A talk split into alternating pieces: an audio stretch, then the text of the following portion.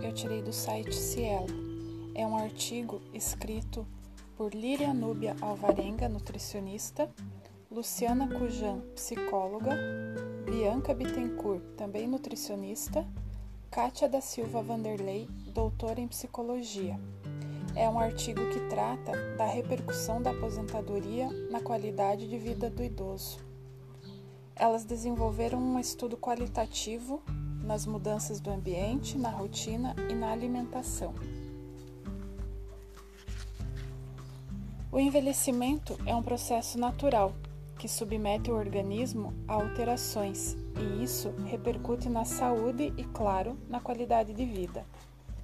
Um envelhecimento bem-sucedido inclui manutenção da saúde física e da saúde mental envolvimento em atividades sociais e relacionamentos.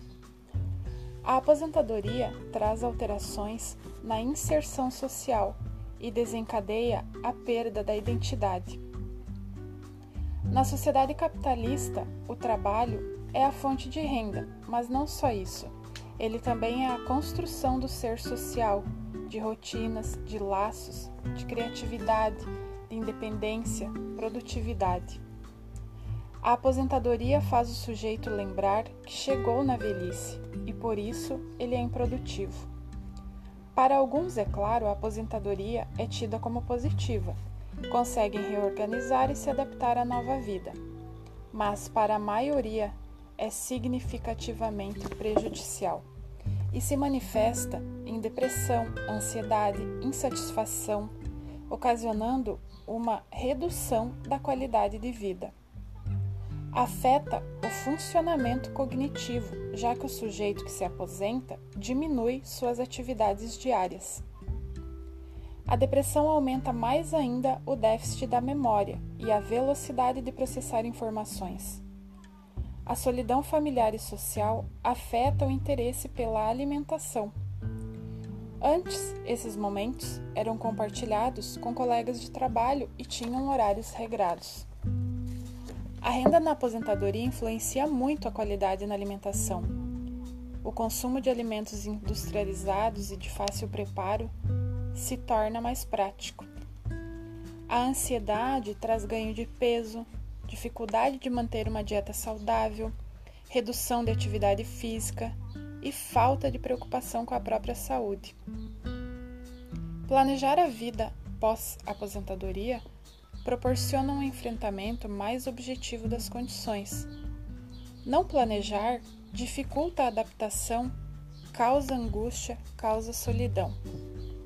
Mas qual é o correto? Viver em função de uma etapa que pode nem chegar? Fazer planos, guardar dinheiro, vale a pena?